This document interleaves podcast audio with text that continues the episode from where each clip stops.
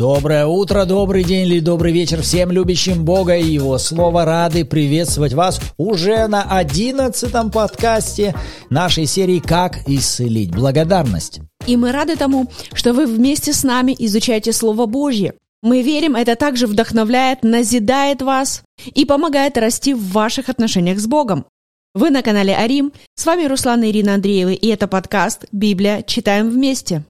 И на протяжении этих 11 выпусков мы следовали следующей стратегии. Мы раскрывали один пазл, затем другой, а после этого мы соединяли их вместе. Затем переходили к следующим пазлам и опять соединяли их с уже прежде соединенными. И вот так мы модулировали определенную картину. Поэтому, если вы прежде не слушали или пропустили какие-то выпуски, вернитесь и переслушайте пропущенные вами подкасты. Потому что для нас важно, чтобы внутри вас сформировалась ясная картина и понимание того, как же исцелить благодарность. Как возможно жить по тем стандартам, которые Бог сказал через апостола Павла? Всегда радуйтесь, непрестанно молитесь и посреди всего благодарите.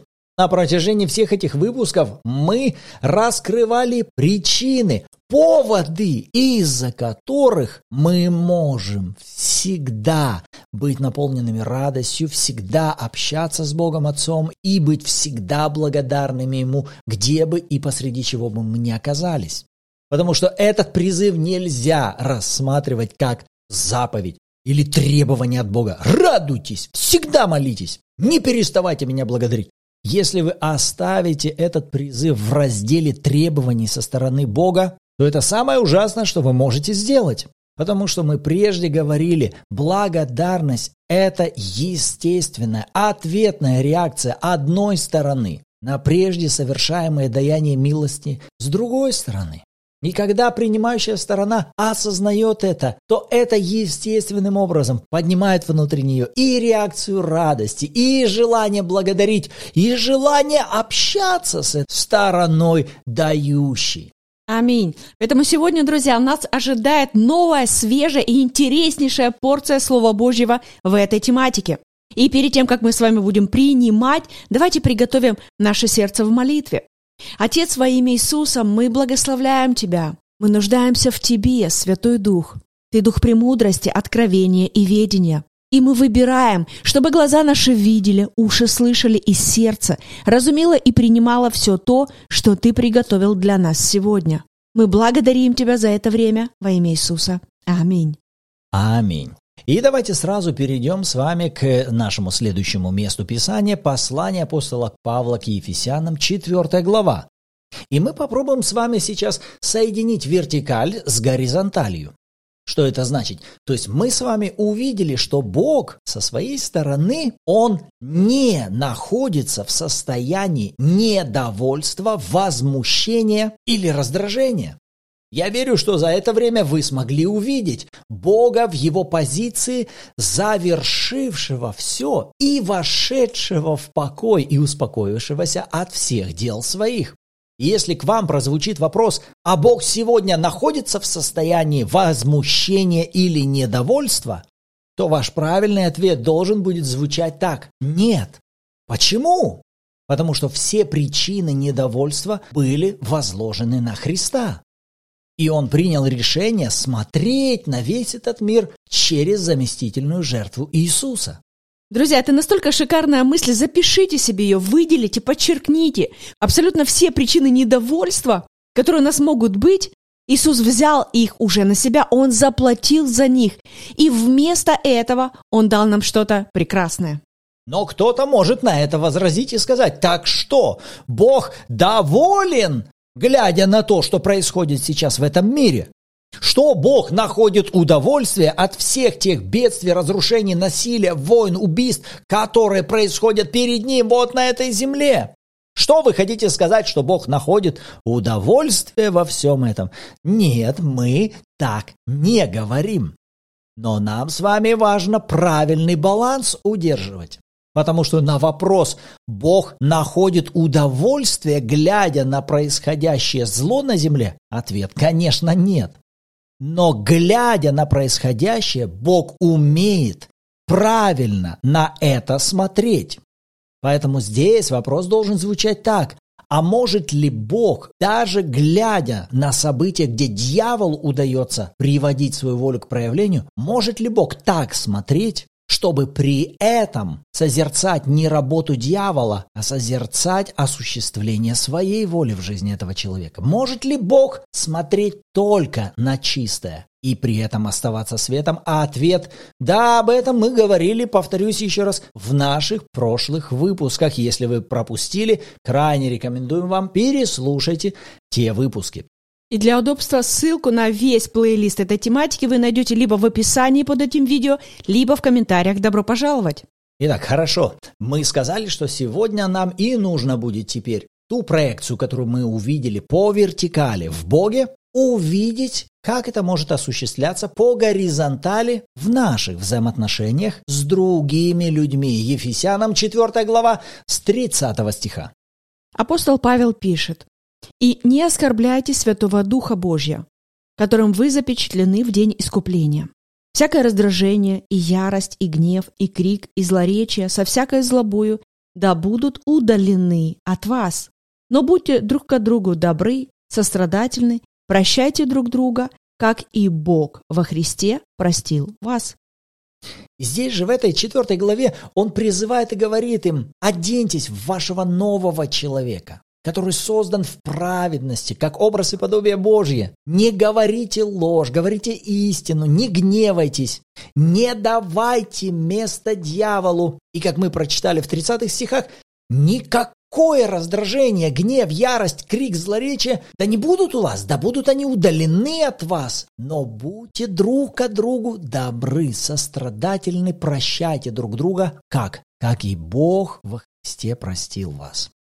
Особый акцент выделите здесь именно на состояние. Описание Павлом состояния. Потому что весь список, который Павел сейчас описывает, раздражение, ярость, гнев, крик, злоречие, злоба, сквернословие, это же не что иное, как проявление какого-то внутреннего состояния человека. Все вот эти составные раздражение, ярость, крик, злоречие, это же выражение состояния. Вы не можете раздражаться, э, злиться, гневаться, кричать, если этому не будет предшествовать ваше состояние возмущения и недовольства другим человеком. Состояние первично, выражение состояния уже является ее проявлением. Поэтому давайте соединим наши уже известные пазлы со следующим тезисом. Всякого рода недовольства указывают нам на то, на чем мы прежде были с вами сфокусированы. Потому что именно наш фокус определяет состояние нашего наполнения. То, на чем мы прежде были сфокусированы, тем мы с вами наполняемся. Если прежде мы были сфокусированы на работе дьявола, это неизбежно будет приводить вас к наполнению тьмою. И таким образом мы должны с вами прийти к следующему пониманию, что когда мы будем позволять себе смотреть на происходящее так, как мир на это смотрит, обычному человеку всегда присуще рассматривать больше негативные стороны, дела дьявола, рассматривать это, негодовать, глядя на это, возмущаться, глядя на это, если мы будем оставаться в такой позиции созерцания, то в результате мы никаких перемен в этой сфере или в жизни этих людей мы произвести перемен не сможем. Да, мы можем как бы справедливо возмущаться, справедливо выражать свое недовольство в адрес людей, которых мы видим поступают подло, нехорошо, неправильно. Но все эти реакции возмущения, негодования, злобы, недовольства не смогут впоследствии произвести сверхъестественных перемен, так, чтобы воля Божья смогла здесь проявиться. Скажешь, а что ж делать, вообще не реагировать? Нет, мы уже говорили с вами об этом. Нам важно занимать позицию людей, которые созерцают происходящее правильно. И затем посреди этого занимают позицию людей, которые применяют свою власть и приводят волю Бога к ее проявлению. А привести волю Бога к проявлению невозможно, не созерцая волю Божью. Возмущенные и недовольные христиане всегда будут делиться вот на две вот такие основные группы. Первая группа займут пассивную позицию и будут ждать, когда само все по себе исправится или когда Бог все сам как-то исправит. Но при этом они будут, глядя на происходящее, продолжать возмущаться и негодовать. Другая сторона этой крайности – наполненные недовольством и возмущением христиане, которые мотивируют себя этим недовольством и пытаются брать инструменты упрека в осуждении и другие формы давления и пытаться что-то поменять в состоянии своего возмущения и недовольства. Так вот, ни одна, ни другая позиция не будут эффективными. Почему? Потому что фокус созерцания изначально неверный. Вы снова скажете, ну а как же можно посреди происходящего зла и вот нечестия умудряться всем этим не возмущаться? Это возможно, если вы будете помнить то, о чем мы говорили с вами прежде. А прежде мы с вами говорили, что всегда Всегда, всегда, всегда происходит участие двух сторон. Два духовных мира постоянно участвуют в одних и тех же событиях. Именно от нас зависит, насколько мы будем с вами способны рассмотреть участие как Царства Божьего, так и Царства бесов и демонов. Для утверждения этой истины нам хорошо помогут слова Павла в послании к римлянам в пятой главе. Давайте откроем пятую главу и прочитаем в двадцатом стихе. Закон же пришел после, и таким образом умножилось преступление. А когда умножился грех, стала преизобиловать благодать. Посмотрите на параллельность происходящих событий. Он говорит, вроде бы вот и закон пришел, и вроде бы что происходит? Умножились преступления, то есть раскрылись, сделались очевидными преступления, грехи вскрылись. Это стало очевидным, этого много. Но затем он говорит, когда умножился грех, стало преизобиловать благодать. Вторую часть просто выделите себе, выучите ее. Когда умножился грех, стало преизобиловать благодать. Скажешь, ну и что тут такого? Умножился грех, стало преизобиловать благодать. А здесь вам важно увидеть постоянно существующее превосходство Скажешь, что за превосходство? Превосходство воли Божьей над волей дьявола. Потому что здесь Павел говорит, вроде бы грех умножился, но вместе с этим и благодать она стала преизобиловать. Вы скажете, ну и что тут? Множество праведников поднялось, множество э, великих добрых дел начало происходить. Нет, я хочу, чтобы вы увидели, что даже тогда, когда дьяволу удается умножить проявление своих действий на этой земле, вместе с этим и воля Божья, она поднимается в преизобильной прогрессии того, как она может проявиться.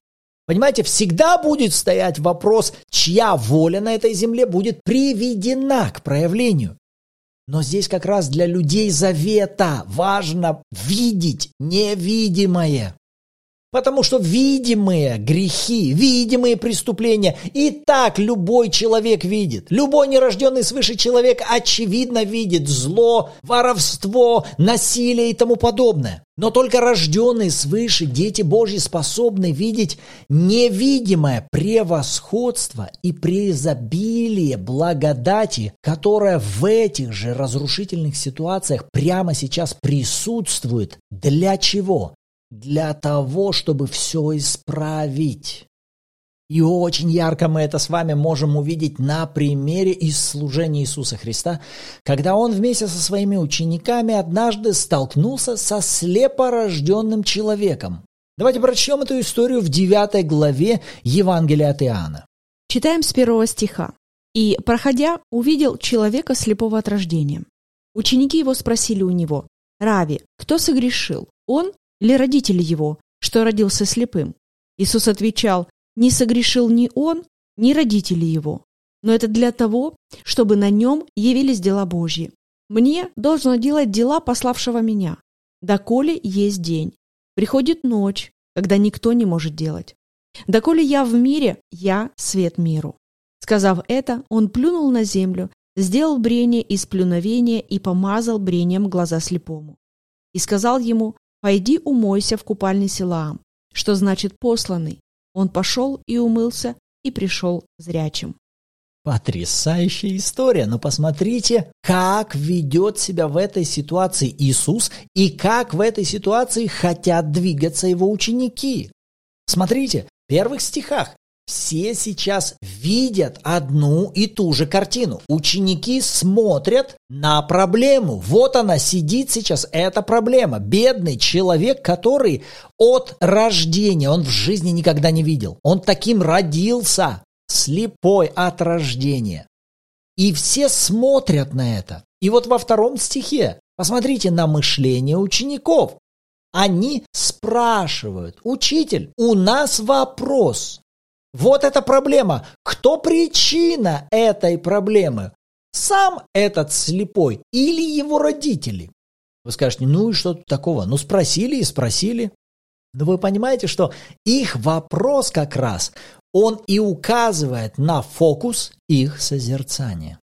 Они сейчас пытаются продолжать рассматривать то, каким образом дьяволу удалось здесь осуществить свою волю, осуществить вот этот разрушительный результат в жизни этого человека. Давай мы покопаемся сейчас, Господь. Давай, кто тут виноват? Как здесь произошло? Как дьяволу удалось осуществить свою волю в жизни этого бедолаги? А Иисус идет удивительным путем. Вы посмотрите только на его ответ. Он говорит, Никто не согрешил, ни родители, ни он. Это вообще радикальная фраза. Потому что она противоречит всему богословию Нового Завета, где тот же Бог через Павла будет говорить, все согрешили, лишены славы Божьей. Но почему же Иисус здесь отвечает, не согрешил ни он, ни родители его? Да для того, чтобы сейчас взять фокус своих учеников и сказать, вообще туда не смотрите. Не рассматривайте грехи, не рассматривайте то, где дьявол мог находить свои лазейки, чтобы осуществлять свой план. Начните рассматривать волю Бога в жизни этого человека. Зачем вам рассматривать то, что и как прежде делал дьявол? Потому что если вы сфокусируете все свое внимание на, на созерцании воли дьявола, вы не сможете тогда наполниться светом, вы не сможете увидеть Отца Творящего. Вы не сможете произвести сверхъестественные перемены в жизни этого человека. Ситуация не поменяется. Вы наполнитесь возмущением или негодованием, или состраданием, или другими какими-то переживаниями, но это в результате ничего не поменяет. Поэтому Иисус и говорит, рассматривайте волю Бога, чтобы могла проявиться на этом слепорожденном Его воля, явилось дело Бога. Сейчас этот слепорожденный перед вами для того, чтобы воля Божья могла быть на нем проявлена. А вам нужно увидеть, какая воля Божья для этого человека. Что Бог хочет осуществить в жизни вот этого человека, вам не причины нужно раскапывать, вам нужно рассматривать желание Бога, которое Он хочет осуществить сейчас в жизни этого человека. Вот таким образом Иисус смотрел. Вот что из себя представляло его созерцание. Вот почему ему удавалось видеть Отца Творящего и, глядя на Отца Творящего, делать то же. И то, как созерцал Иисус, от этого он был наполнен. Фокус его созерцания определял его наполнение, а его наполнение затем наполняло его состояние. Он понимал, каким образом ему нужно сотрудничать с Отцом, чтобы привести его волю к проявлению. Чем и заканчивается вся эта история. Этот слепорожденный получает полное исцеление. А могла ли эта история закончиться совершенно другим результатом? Да, если бы что? Если бы все это собрание отправилось по пути исследования. Кто согрешил? Он или родители его? Давайте поизучаем, как дьявол действовал в жизни этого человека, какими путями, через кого, и так далее и тому подобное. Таким образом, посмотрите, мы приходим к следующему пониманию. Всякая причина нашего возмущения и недовольства является результатом прежде не приведенной воли Бога к проявлению. Где-то кем-то прежде не была приведена воля Бога к проявлению. Там была приведена к проявлению воля дьявола. Как-то дьяволу удалось привести свою волю к проявлению. Что мы будем с этим делать? Стоять, смотреть и возмущаться на это? Высказывать всем, кто в этом участвовал, свое недовольство, обвинять, критиковать. Какой в этом смысл? Смотрите, теперь вы понимаете, насколько это глупо. Потому что когда мы сосредотачиваем свое внимание на том, что удается или удавалось сделать дьяволу в жизни того или иного человека или в тех или иных обстоятельствах, тогда мы неизбежно окажемся в ловушке возмущения, недовольства и ропота. А нам с вами больше всего следует задаваться всегда двумя вопросами. А почему в этой сфере или в жизни этого человека так и не была приведена воля Бога к ее проявлению? Не почему здесь дьяволу удалось осуществить свою волю, а почему воля Бога здесь не проявилась? И, соответственно, второй вопрос, а что необходимо для того, чтобы прямо сейчас приводить волю Бога к ее проявлению в этой сфере или в жизни этого человека. Как сейчас начать изменять тот сбой, который сейчас произошел? Вы видите, тогда вы уже не просто становитесь на путь возмущенных, недовольных, вы тогда идете по пути ищущих. Ищущих чего? Ищущих того, чтобы понять, какова здесь воля Божья и как эту волю Бог хочет осуществить и привести к проявлению.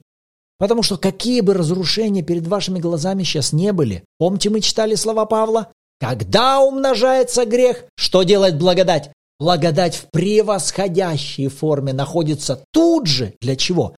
Для того, чтобы все исправить и привести волю Бога к проявлению в этой сфере, в жизни этого человека, в любой ситуации.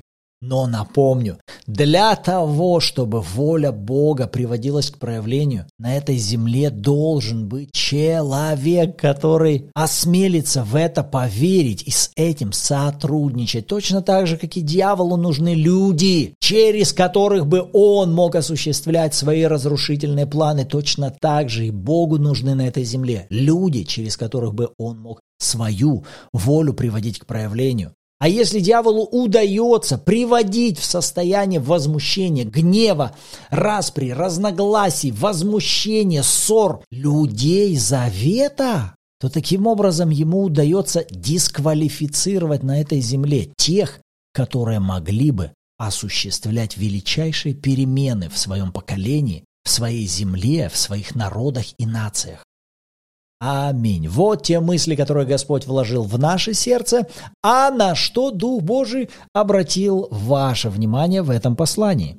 Будет здорово, чтобы вы поделились своими мыслями в комментариях, либо же добро пожаловать в чат Bible в Телеграме, где каждую субботу также в 14.00 по киевскому времени мы проводим онлайн-эфиры в аудиоформате, где обсуждаем данную тематику, делимся откровениями и пребываем в Слове Божьем. Рады будем видеть на этих эфирах каждого из вас. Аминь. И в завершении давайте поблагодарим Господа. Отец во имя Иисуса, мы благодарим Тебя за то, что Твоей благодати всегда достаточно. Как бы ни умножался грех, Твоя благодать преизобилует. Твоя воля всегда побеждает волю дьявола, и мы избраны, призваны и помазаны Тобой для того, чтобы приводить Твою волю к проявлению. И мы принимаем решение хранить себя в вере, в любви, созерцая посреди всего Твою волю и отказываясь созерцать дела дьявола. Мы принимаем решение наполняться светом, ходить во свете, совершать служение во свете, как делал это Ты, Господь. Мы благодарим Тебя за Дух истины и за Твое Слово, которое преображает нас во имя Иисуса. Аминь. Аминь. И если это послужило каким-то образом вам лично, и вы хотели бы участвовать вместе с нами в этой проповеди Евангелия другим людям, вы можете сделать это прямо сейчас. Поделитесь этим видео с кем-то из своих друзей, знакомых, близких. Соглашайтесь вместе с нами верить Богу о каждом из них и молиться, чтобы эта истина служила также и в их жизни. А мы соглашаемся с вами в этом. И напоследок, конечно же, давайте снова утвердим истину Слова Божьего о себе на основании 1 Фессалоникийцам 5 главы. Вместе со мной скажите, я всегда радуюсь, я непрестанно молюсь, я за все или посреди всего благодарю Бога, потому что именно такая воля Божья обо мне во Христе Иисусе. Аминь. Аминь. Рады были быть сегодня с вами в следующем выпуске. Услышимся.